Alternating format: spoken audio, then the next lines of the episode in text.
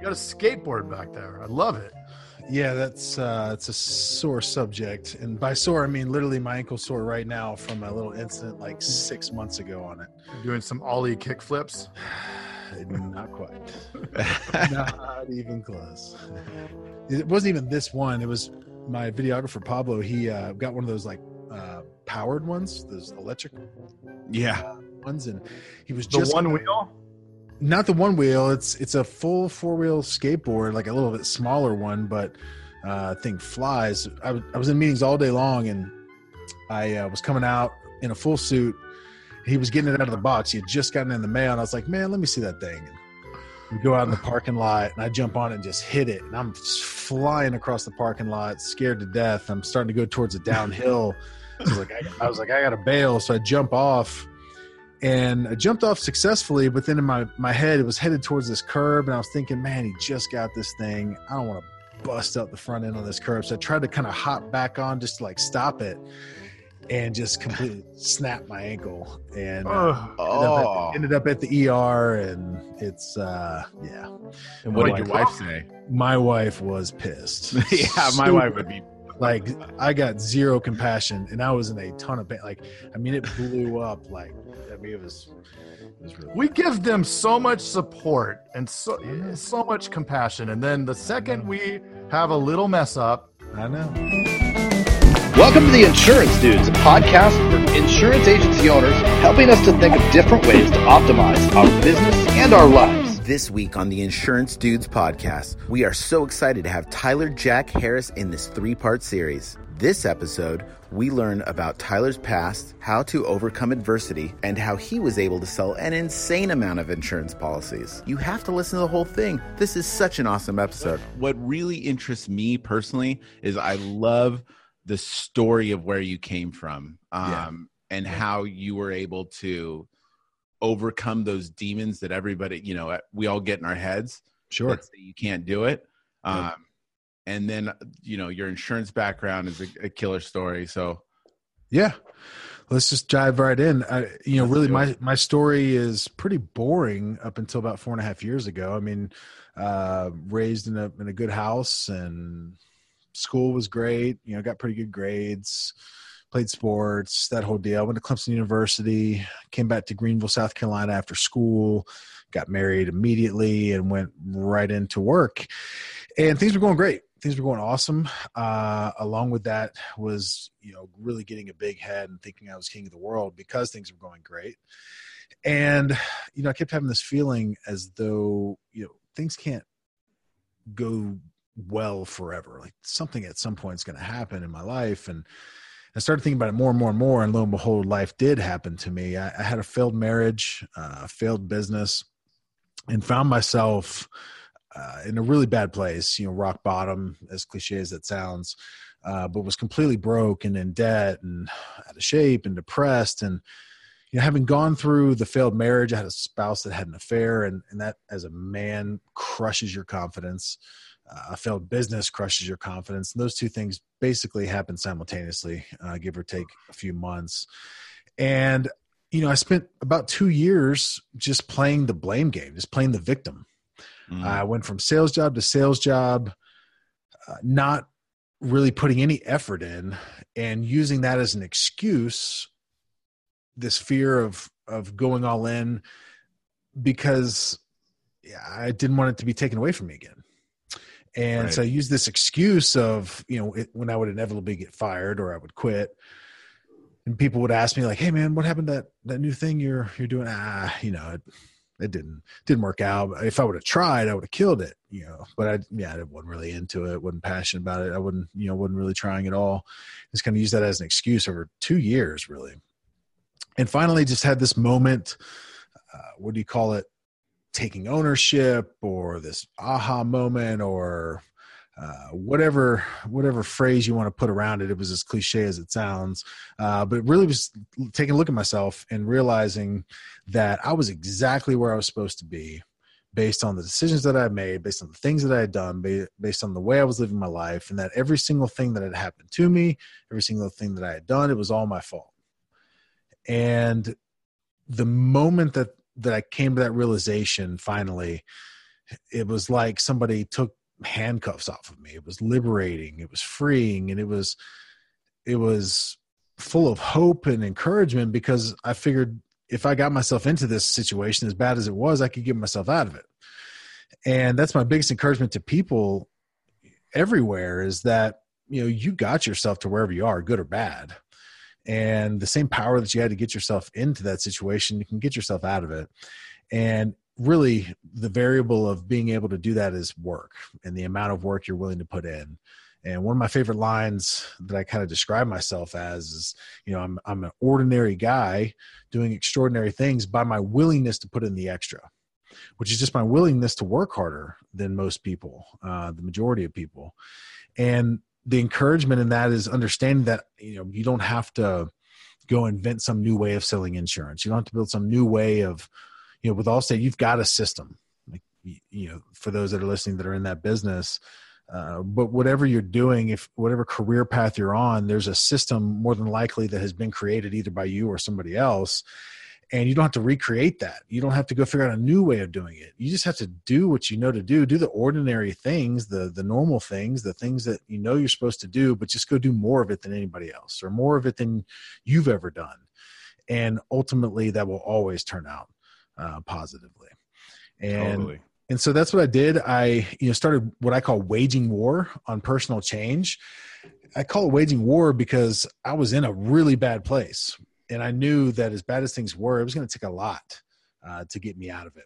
And so it wasn't just know started to grow myself or i started to you know work on self development it was really waging all that war on personal change on becoming a different person from the inside out uh, starting with my body uh, and then into my mind with all the books and podcasts and videos that I was consuming every day, uh, the information from the mentors that came into my life, and then you know my relationships, and then ultimately my business.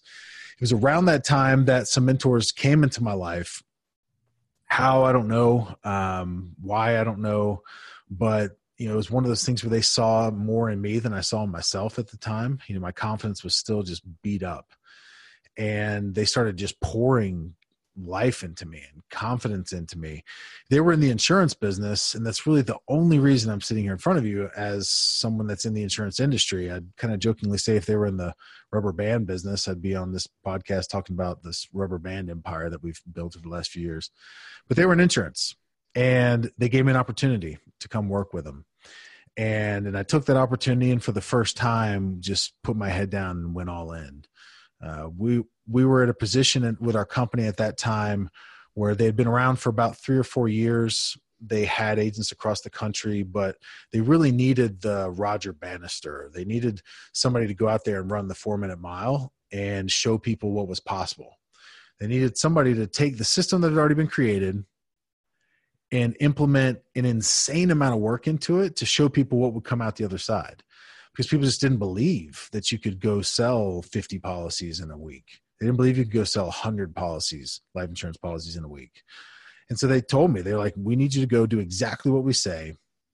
Don't try to do anything on your own. Just do exactly what we tell you to do, but go do more of it than anyone has ever even contemplated before. And so it wasn't long uh, until I had my first, you know, 50 policy week, 100 policy week.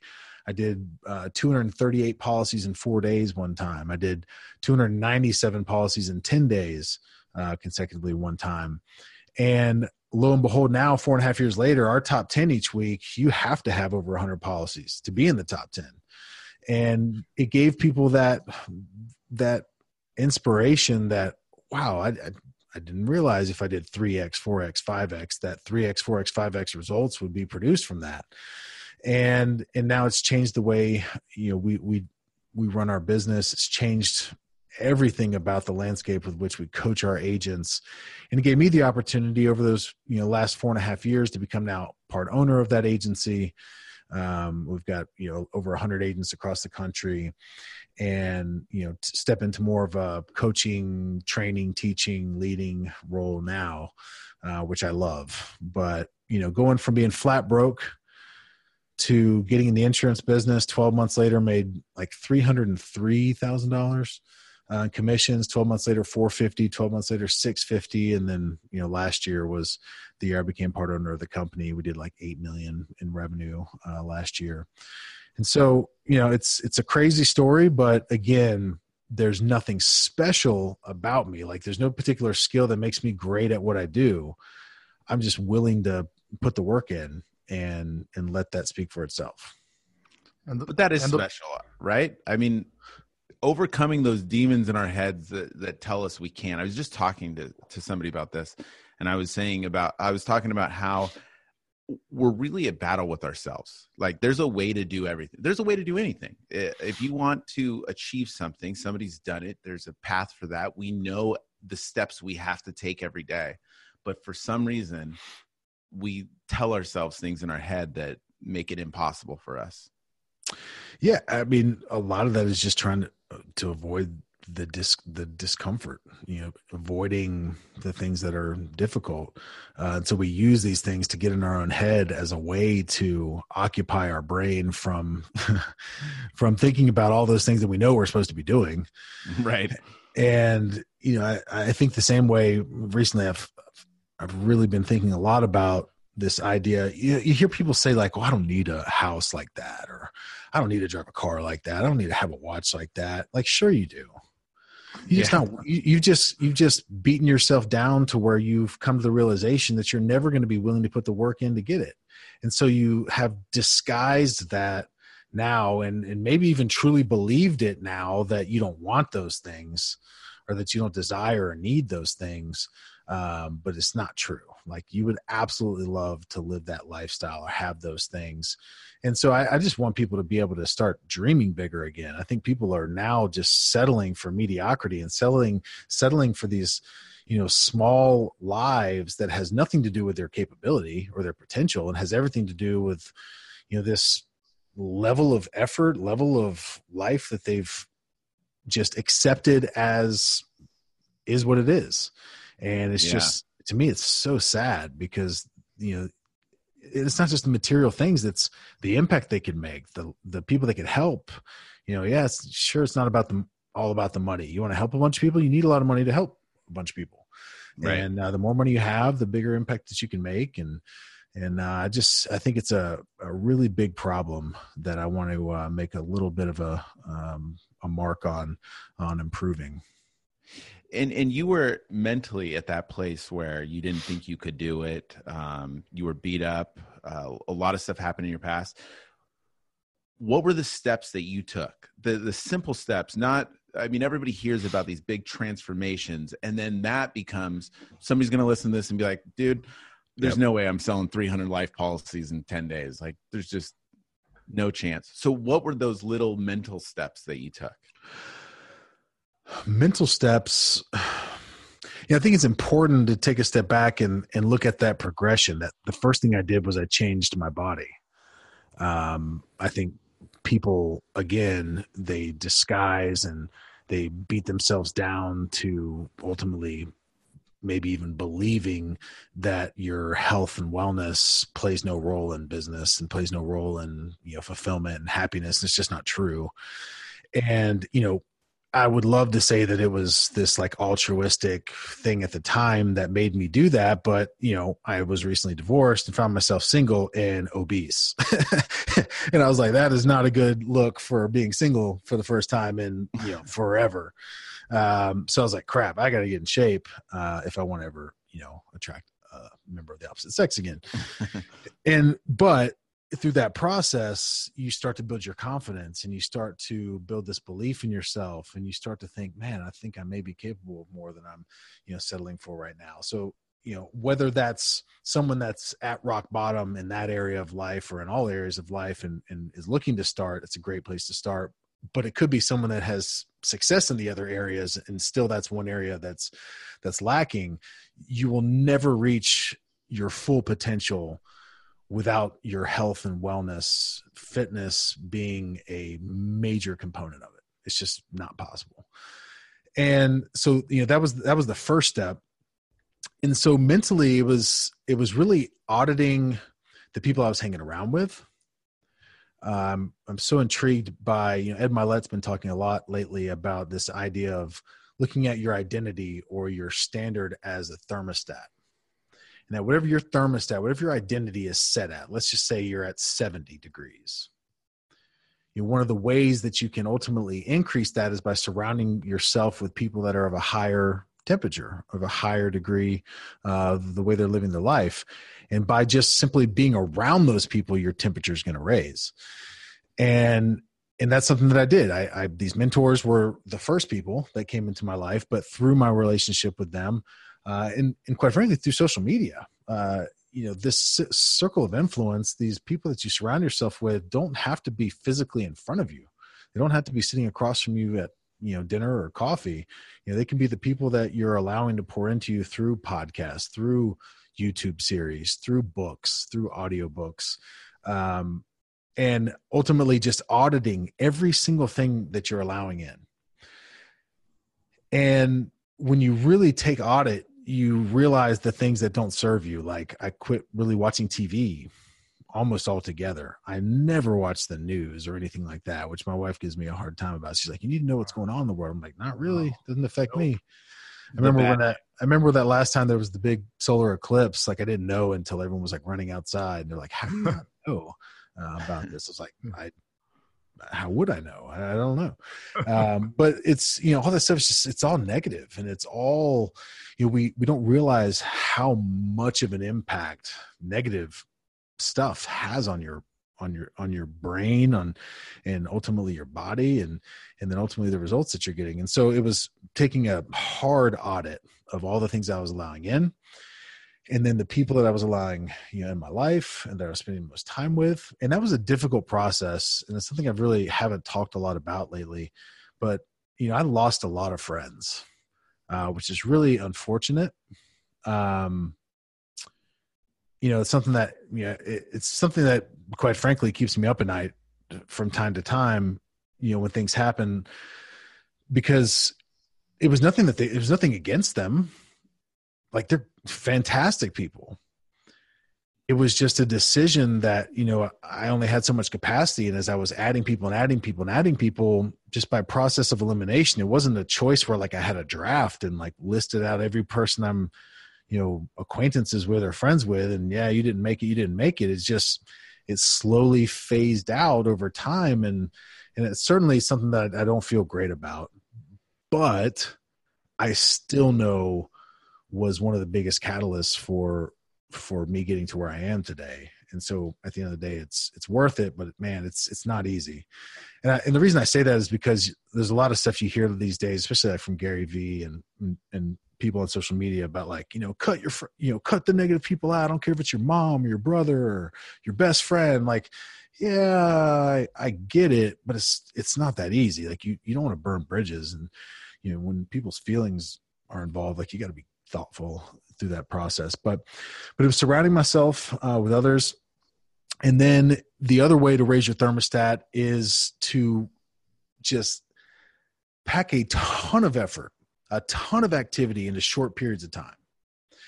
And so the schedule that I kept, like you know, to me, it's sometimes it's high, it almost comes out as hyperbole when I say I worked the hours that I worked. Like whether it was 10 hours or 22 hours, it's almost like the same thing. It's just a lot. People don't really, they don't really register anything over 10. They're like, man, that's just a lot. Mm-hmm, yeah. And that's why I created my daily vlog uh, last year was because I wanted to show people. And that's why I do a lot of live content so that there's the timestamp from back in those days where I was going into meetings at 11 p.m. and then wasn't getting out till one and going into the, you know, the meeting the next morning at 5:30, and you know people could actually see the amount of hours that were put in but that's not sustainable long term. And so I would just cram as much effort as I possibly could into three or four days. And then, you know, Friday I would I would sleep in and, and have a lighter day. The weekends I would have lighter days. Then I would do that for three weeks, and then I would have a week that was a little bit lighter. And then I would do that for three or four months. And then I would have a month that was a little bit a little bit lighter. But every time you cram a ton of effort into a short period of time, it's kind of like that uh, watermark on a pool. When you flush a bunch of water into a pool and it raises up, creates that new watermark. And when the water goes back down, that mark is still there. And it gives you the ability to, when you go back to your normal flow of operation, your normal activity level, it starts to seem like it's not that bad. You're like, oh, well, I could do a little bit more now because I was doing this insane, insane, insane volume, insane work. I can do a little bit more now. Then every time you do those little spurts of just crazy effort, when you go back, you go a little bit higher in your uh, level of activity and your your level of results that you're getting. And so those, you know, those were two, you know, big things. The third though was being incredibly coachable and teachable and having no ego through that process. Like I was just a blank slate. I was like, tell me exactly what to do. Tell me exactly what to say. I'll say it. I'll do it.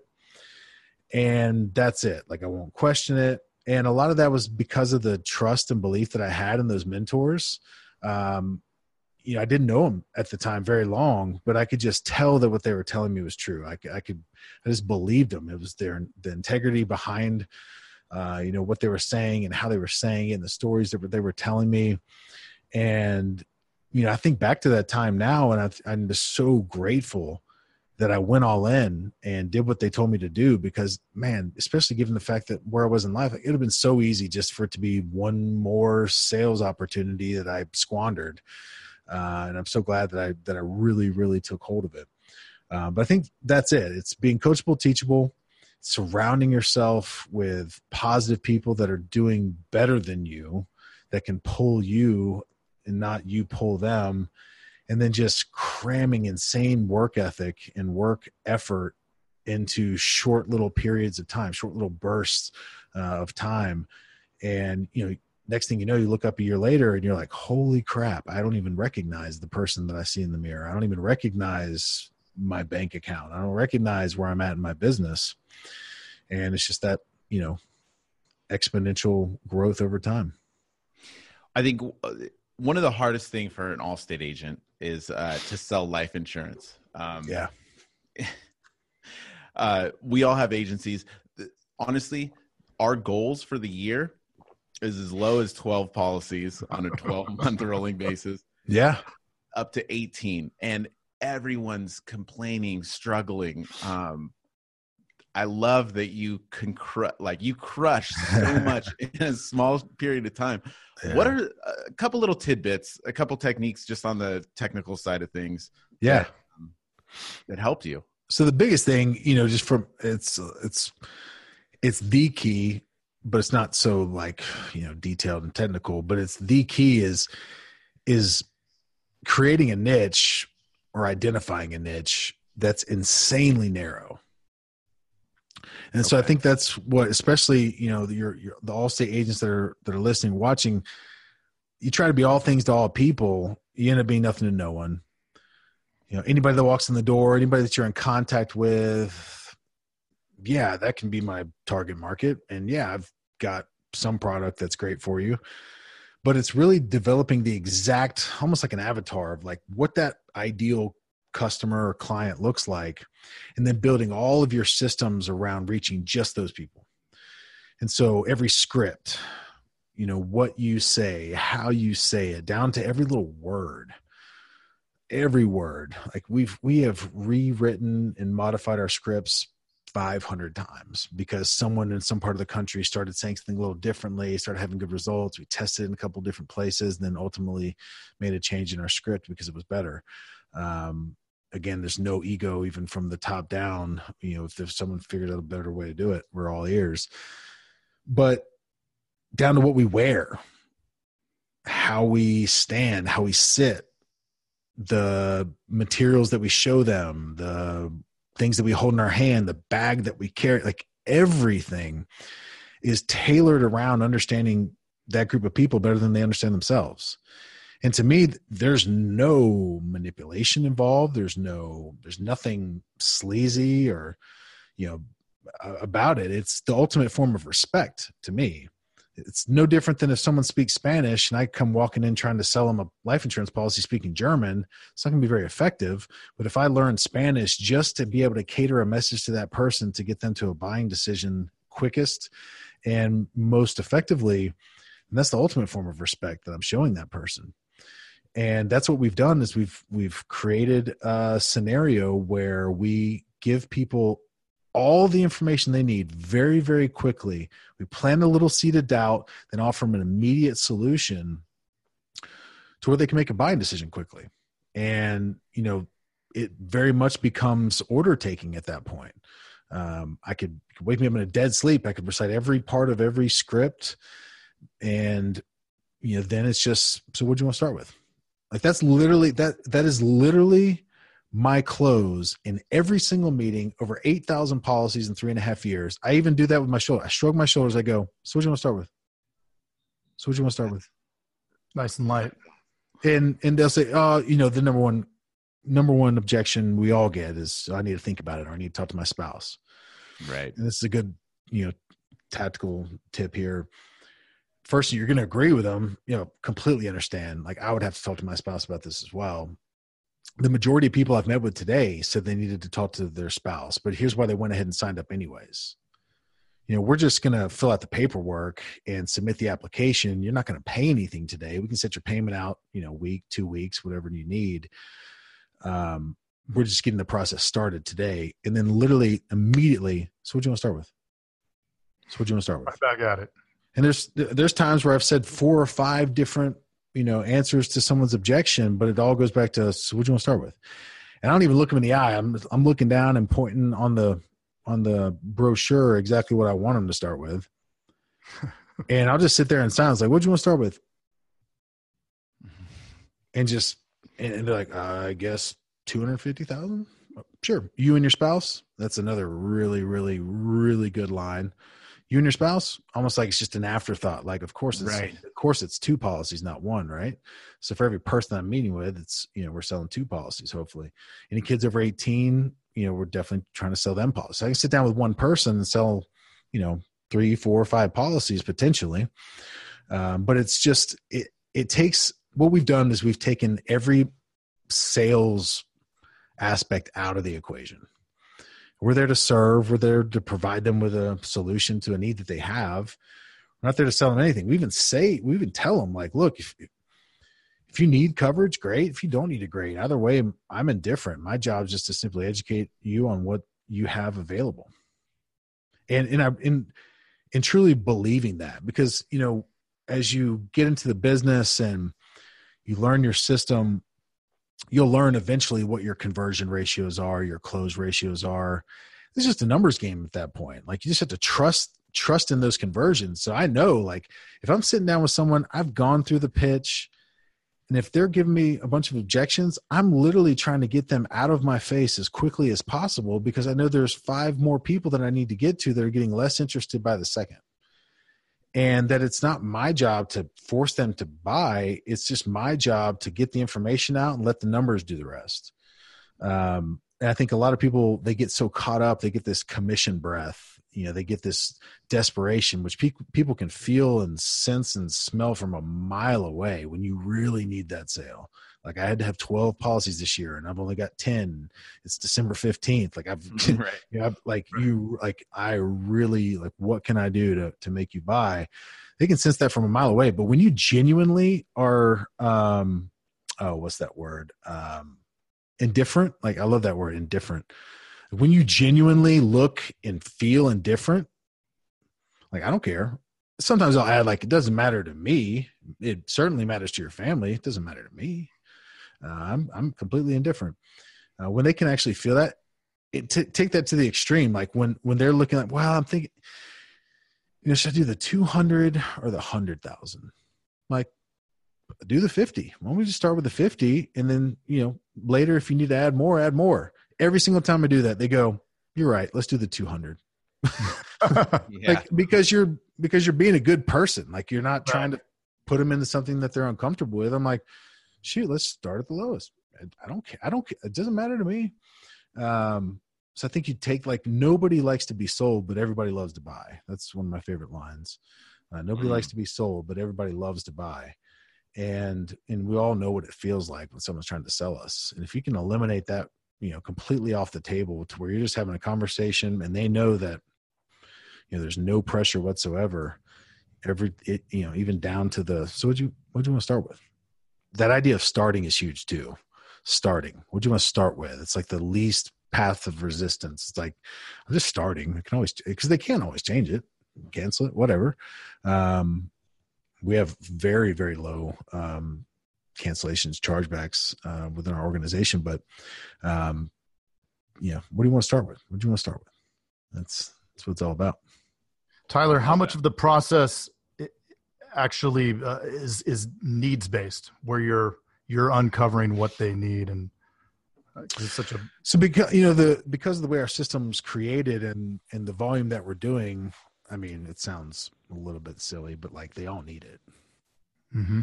um so you know with what we're doing like we have we sell one product and we sell a lot of it and it, we know that they have other coverage and so we don't have any we we're not we're certainly not you know ignorant to the fact that people have tons of different coverages from different places. Their brother's a state farm guy and there's you know uncle used to work for mass mutual you know all, all these things like they've got plenty of coverages. But to me that's where it gets into planting a little seed of doubt not creating like this gigantic concern that they're going to need to really sit down with all of their stuff and I'm going to need to look at all this over and I'm going to need to talk to my other advisor and I'm going to talk to my other agent and I'm going to really need to sit down and figure this out. I'm just planting like a little seed of a doubt of like, huh, I never really thought about that. And then immediately offering them a solution that seems so, so seamless and so effortless. And again, they're just they're just starting there, and it's just adding to you know what they already have. Uh, another line that I really love that I use every you know not all the time, but probably thirty percent of the time when I feel like somebody needs it is I'll say uh, uh, everybody gets to choose the legacy that they leave behind. So what you want to start with? and it's, it's yeah, it's a tough one to to say no thanks. Um, but yeah, so I mean, needs analysis for us because we're not doing some you know huge strategy and looking at all the different things. Um, it's not really high on the radar. We just know that there's yet to be a beneficiary upset because they had too much life insurance, and that's just a fact. And um, and I feel extremely, extremely good about that when I go to sleep at night. Hey, thanks for checking out the Insurance Dudes. Hey, please subscribe. We got some really great stuff coming out.